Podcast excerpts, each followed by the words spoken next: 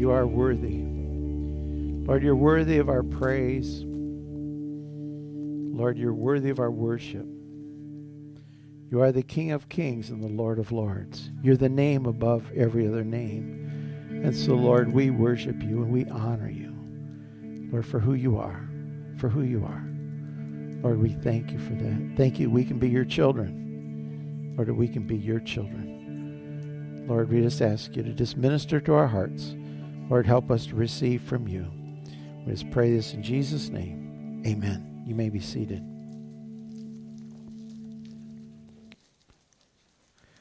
We're going to continue with uh, the Holy Spirit. Today we're going to look at the Holy Spirit in us, and He wants us to be fruitful, wants us to produce fruit. You know, throughout Scripture, God's people are compared to trees, vines, you know, and those trees and vines are expected to produce. And I want to start with Psalms 1 3. Psalms 1 3 says, a, a godly man is like a tree planted by the rivers of water that brings forth its fruit in its season, whose leaf shall not wither, and whatsoever he does shall prosper. You know, there, like I said, there's many examples of, of trees and vines that God's people are compared to. And the whole idea is that, that we're to be fruitful. We're to be fruitful. What are we supposed to produce? Well, God has fruit that He wants us to produce. You know, we're to be fruitful in producing certain things. And in Galatians, the fifth chapter, it talks about the fruit of the Spirit. That when God's Spirit dwells in us, that the Spirit of God dwelling in us wants to produce. It wants to produce something. And I'm going to start in Galatians, the fifth chapter, at the 16th verse. And it says, I say then, walk in the Spirit, and you will not fulfill the lusts of the flesh. And let me just stop there for a minute. If we walk in the Spirit, we will not produce the lusts of the flesh. Now, a lot of times Christians try to quit doing things. I'm going to stop this. I'm going to give this up. I'm going to quit doing that. I'm going to quit doing this. I believe more than trying to quit doing something, we ought to do the right thing. The Bible says if we walk in the Spirit, that we can't fulfill the lusts of the flesh. So we ought to more try to walk in the Spirit because when we do that, you can't fulfill the lusts of the flesh at the same time. So then it goes on to tell us what this is. For the flesh lusts against the Spirit, and the Spirit against the flesh, and they are contrary to one another, so that you do not do the things that you wish. My flesh, my sinful nature, is contrary to what God wants, what God wants to produce. And it says, If you are led by the Spirit, you are not under the law. Now, the works of the flesh are evident, and they are this adultery, fornication, uncleanness, lewdness, idolatry, sorcery, hatred, contentions, jealousies, outbursts of anger, selfish ambitions, dissensions, heresies, envy, murder, drunkenness revelries, and the like. It always at the at the end the like that covers everything else. Okay, and the like, which I tell you beforehand, just as I told you in times past, that those who practice such things will not inherit the kingdom of God. So that's the works of the flesh. That's my natural man. Those are things you do not have to teach your children to do. You don't have to teach them. They're inherent in our sinful nature we will do some of those things naturally. Naturally. Because we're born in sin and we come sinful. You know, I always say, you know, your children are born in sin. You didn't have to teach them. You have to teach them godliness. You know, sin comes natural. Sin comes natural. But then it goes on to say that we're supposed to produce the fruit of the Spirit. The fruit of the Spirit. So that's God's intention. So one of the things we have to think about as a Christian so I become a Christian, and now I have God's Spirit within me, and He wants to produce something. So does that just happen automatically? Does it just, just happen? Well, I believe something else has to happen, which I think a lot of Christians do not do. In Galatians 2:20, it says, "I have been crucified with Christ." What has been crucified with Christ? My sinful nature has been crucified with Christ. My flesh has been crucified with Christ. It is no longer I who live, but Christ lives in me. That's a decision.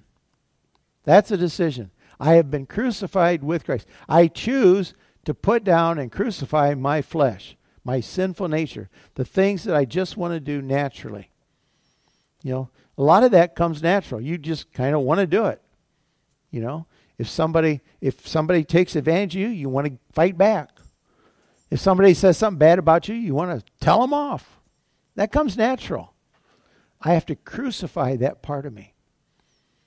You know, the king, there's a scripture that says the kingdom of God is taken by violence, and violent men take it by force. My opinion is that if you want the kingdom of God to dwell in you and to grow, you got to get violent with your flesh.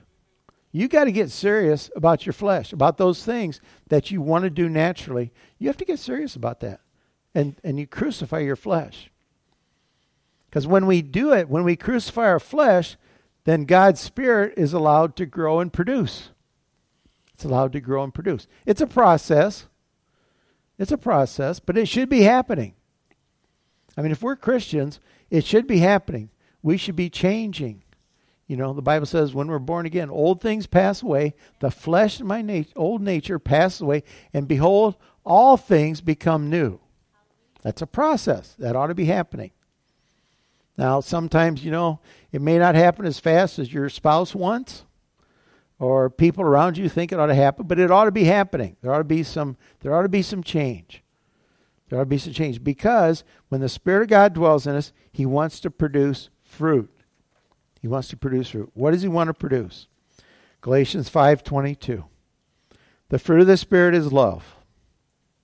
Love. First thing, he wants to produce love. Now, I've married a lot of people. So far, they've all said they love one another. Some of them have gotten to the point where things got a little tough, and they still loved one another, but they had issues. This is not talking about the kind of love that I produce. Because I've never seen a, so far, I haven't seen a situation where a couple's not having trouble where they say, well, I still love them. That's true. But to what kind of love are you talking about? That's the key. There's, there's, you know, four different kinds of love, but the kind of love we're talking about here is a God's love. It's a God kind of love. God kind of love is different than the kind of love you and I can produce. Okay? The God kind of love is sacrificial. It gives up my wants and desires. It's not always about me. God's love is sacrificial. It thinks about the other person first. What would they like? What would they like to do? How could I help them? It's sacrificial giving. It's not about me. See, that's a different kind of love. See, I can say I love you, but still care about me. You know.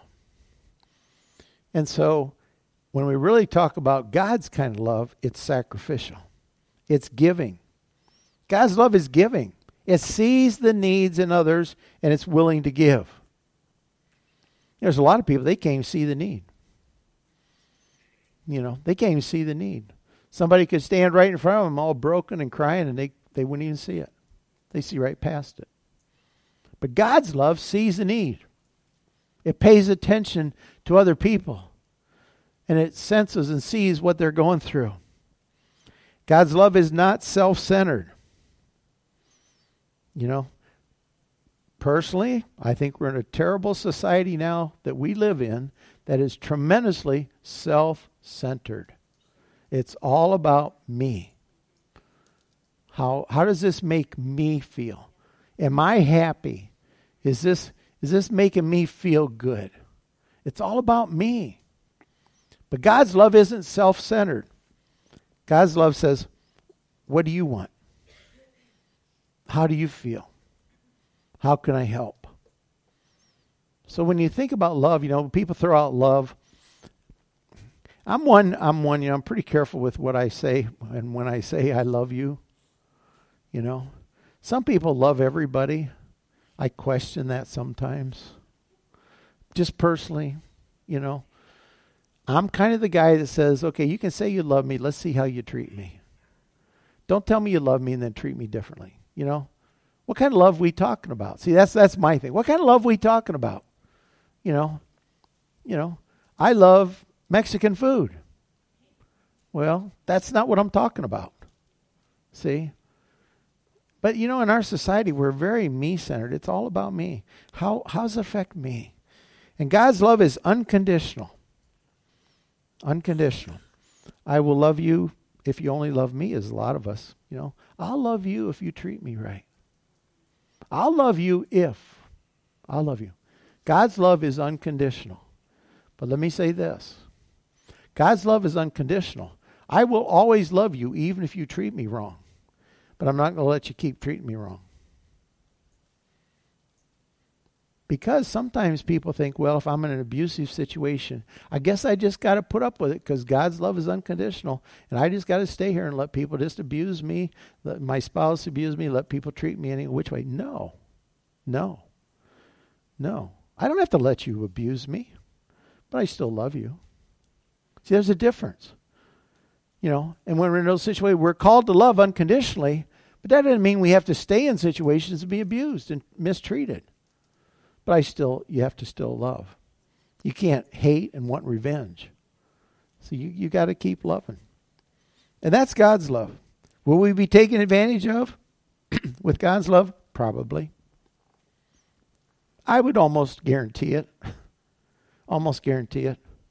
Only because Jesus had that kind of love, and I would say he was taken advantage of, just personally. And Jesus says, Well, if they did it to me, they'll probably do it to you. So so I would say, yeah, you're probably going to be taken advantage of. You know, and you have to believe that God's going to take care of you. That God's going to take care of you in the midst of that. The next one is joy. We're to have the fruit of joy. Joy, that's a, you know, it's kind of hard to explain joy because right away you want to go to, well, I'm happy. And joy isn't happy. Okay? Now, I think when I'm full of joy, I'm happy. But I think sometimes you can be happy and not full of joy. Okay? I I think joy is no matter what my circumstance, I still have the joy of the Lord. No matter no matter what I'm going through, you know, and, and it, it can be hard and I can be sad or I can be going through something, but inside of me, I still have a joy. I think it's a condition of our heart it's a condition of our thinking, our mind, that, you know, in the midst of things, we can still have joy. A lot of times, happiness is but for a moment. You know, it's kind of, happiness is fleeting. I can kind of be happy and then, well, now I'm not so happy, you know. I think joy is is something that is more steady and constant in our lives. It's a state of more than happiness. It's a state of knowing that everything's okay. Everything's okay. It's okay. That doesn't mean all my circumstances are okay, but, you know, in the midst of whatever it is, it's okay. It's kind of like a little bit like peace. Peace. What is peace? Well, it's a state of well being, contentment, being settled. And the only way that I can see of being content and settled is trusting the Lord. Now, you, people can try to have peace without trusting the Lord, and, and maybe you can work yourself into some kind of a mental state that you can try to do that. But it looks to me like the peace of the Lord is something beyond what I can work up. You know, the peace of the Lord in the midst of things we go through. Peace in the midst of the storm. I always thought it was peace apart from storms. You know, as if I had the peace of the Lord, He'd just take all the storms away and life would be peaceful. Wouldn't it be wonderful? Wouldn't it be wonderful if peace was a matter of God just taking away all the all the stuff? You know? But peace is being able to be in a state of trusting the Lord in the midst of whatever you're going through. That's peace. Peace in the midst of a storm. We were just we were on a little vacation this week and it was very peaceful. And it was it was peaceful enough I started to become conscious of the fact that I was kind of void of a lot of stress, a lot of circumstances, you know. We were just having a nice time. I was very peaceful. Came back home. And life was there.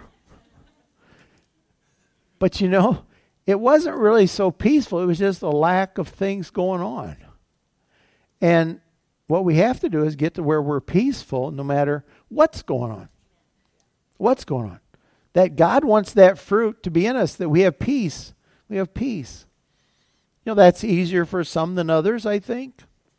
You know, a lot of these things are, some of them are easier to do for some than others. But, you know, that's God's intent, that He wants us to have fruit of peace when we trust Him. Patience. Patience. Willing to wait. Willing to wait. Again, it's trusting the Lord because it takes trusting the Lord to have patience. Because when I wait, I have to trust Him. The other alternative, I'm going to make it happen. That's see, that's the alternative. If I'm not going to be patient, then I'm going to try to make it happen. I'm going to try to work this up. You know, you can get yourself in a terrible state of mind trying to work things up, make things happen, and it won't be peaceful. It won't be peaceful. I don't care if it's your job. I don't care if it's um, a stressful situation in your life. I don't care what it is. If you try to make it happen and make it better, it's not going to be peaceful. And you're not going to have patience because patience is, Lord, I'm trusting you. Now, I think there's times when we have to do things, but when we need to do them, God will show us. He will show us what to do. But when we try to do it on our own and make things happen, it usually causes more turmoil. More turmoil. And so we need to learn patience. Okay, Lord, I'm trusting you. I'm trusting you. I'm trusting you to take care of this. And I'm waiting on you. Now, that's difficult sometimes because I have found God is usually not as quick as I am. I don't know why. I don't know why. He's just not. I want things to happen now. Like when I want him to do something, when do I expect him to do it? Now. You know, sometimes young people, I think young people, God will tell them what he wants them to do in their life, their life ahead. He'll tell them when they're young to show them where to go. Normally, what you do is you try to make it happen then right away. Some some happens right away. Some takes a while. Some takes a while. I have found that the process is all about me. The process of waiting and being patient. It's about me because God's going to show me some things and teach me some things in the process. If nothing else, to trust Him and wait. And that's very difficult sometimes because we want everything fast. We want it now. We want it immediately and I don't want to wait. I had to wait at Wendy's last night. Man, it was slow. Boy, I thought, what is wrong with these people? I, you know, it's like, come on, you know, you know. And I'm a pretty patient person, but sometimes it's like it's not. I want to say it's fast food. You know, it's not. You know, patience, patience. You know, we can all we can all need a little further patience, kindness, God's kindness brings people to repentance. The kindness of God brings people to repentance. That's hard for us to believe sometimes. Hard for us to believe because we want to grab them by the throat and make them believe. You know, it's the kindness of God that brings people to repentance. Our words need to be kind, uplifting, considerate, encouraging, kind words. Speak kind words, kind actions. We need to be compassionate, considering others' needs. We need to be kind. And God's Spirit wants us to be kind. We need to have goodness. We need to be godlike. Goodness. Good people. You know, what are good people? In our eyes, what are good? We say, well, that's a good person. What does that mean? Well, they're a godly person. You know, they do the right thing. They're just good. They're just good. We need to have goodness, that spirit of goodness. Faithfulness. We need to be dependable. Dependable. Dependable long term. Long term. That's something I think, as I observed, a lot of times we're lacking in our society. People are dependable for about two minutes. Dependable long term is different. I think the fruit of the fruit of being faithful is we're faithful. We're faithful long term. You know, I'm kind of, you know, I'm not kind, I'm pretty old fashioned. But I kind of believe that when you give your word, that that's long term. You know, you give your word, it's not like, well, it's good for two days. You know, if I say I'm going to do something, then I'll do it. Maybe sometimes to a fault. I don't know if I've ever shared this story, but um, matter of fact, well, Kay, um, Kay uh, Rocketer, um, her her grandmother. See if I get this right. Her grandmother used to live across the road from us before she died, and uh, long time ago, probably 35, 40 years ago, her and I made a deal. She said, "I'll mow in front of your ditch on your side of the house if you mow down the road on our side." It was kind of a funny thing, and I said, "Yes, I'll do that." Well, she passed away, and I'm still mowing that side of the road. I finally the other day told the neighbor why I do it. You know, but see, I said I'll do this, and uh, you know, it's like, well, I said it. I'm going to do it. I'm going to I'm I'm, I'm going to do it because I said so. You know, long term, long term. You know, now if I didn't want to do it, I should go over and say, hey, you know, by the way, I'm tired of mowing your side of the road, but but uh, no, but you know, I gave my word, and so far, you know, I can keep it, so I'm still doing it. So you know, we need to think about faithfulness as long term, and Faithfulness is always also it's doing the right thing when nobody's looking. You know, sometimes sometimes I'm faithful if somebody's looking. But you know, faithful does it if nobody's looking. You know, I do it because it's who I am. I'm faithful. I'm faithful. I'll keep doing it. I'll keep doing it. Gentleness. We need to be gentle, patient with one another, using kind words. You know, gentle. I know what the opposite of gentle is. You know, I was thinking about gentle. You know, trying to explain gentle. I can tell you what's not gentle. it's harshness in your face. And I want to tell you something. Our children are watching a TV that's not gentle. They are watching a TV that's in your face. Our children are being trained to be in your face. That's, how they all act on TV, in your face. I'll tell you, you know, that's how they're being trained you know, in your face, demanding, controlling, manipulating. You know, you better do this. You can't tell me that. I don't have to believe you. I don't have to do what you say. Who do you think you are? I've heard all those things. You know? And so we need to be gentle, patient, kind. You know, a lot of these things overlap. A lot of these things overlap. And have self control. Control yourself. I think a lot of people are out of control. Out of control. Teach your children self control, controlling yourself, your thoughts. Sometimes it's hard to control my thoughts. Sometimes my thoughts run wild. Sometimes we need to control our tongue. We need to think before we speak. Self control. Self control. Control our actions, what we do. Well, I couldn't help it. Yes, you can. You know, if your children say, Well, I couldn't help it. Yes, you can. You can learn self control. Self control. Your desires, your habits. Sometimes it's really hard. You know, we just, certain things we've been born to like that aren't always good for us. You know, we need to learn self control. Went on vacation. Mary packed a bunch of snacks. That's vacation. I lost all self control. I paid. I paid. I said, next time we go, don't pack all those snacks. Because I didn't have any self control. I thought it's vacation. I might as well just eat a few. Wow. I had an M&M peanuts for years. I gave those up about four or five years ago. Oh, they tasted so good.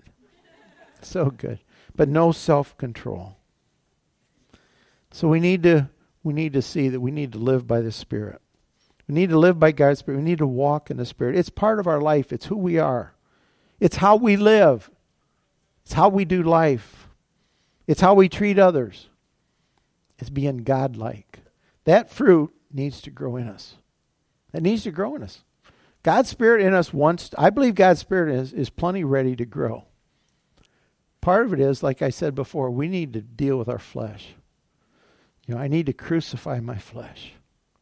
It's no longer I who lives, but Christ lives in me. And when we crucify the flesh, it allows God's Spirit to grow. We read His Word, we know what He says. And I believe the Holy Spirit in us also convicts us. You know, it's that time when he, you say, you say something, you go, oops, I shouldn't have said that. You know, better yet is the Holy Spirit convicts you before you say it and you listen. I better not say that. God wants to produce fruit in us. He wants us to be like Him. And we can be. And I personally think we're much better witnesses when we're more like Him. When we're more like Him. People will listen when we're more like Him. Let's all stand. Heavenly Father, I just thank you that it's your desire for us to be more like you. That, Lord, your spirit in us wants to produce fruit. Lord, help us to put down our flesh, to, to realize we have a flesh that is very selfish and sinful. Lord, help us to put that down and allow you to grow and for us to become more like you. Lord, we thank you for that. Thank you for your love for each and every one that's here. Lord, just bless us now as we go on our way. We just pray this in Jesus' name. And everybody said, Amen.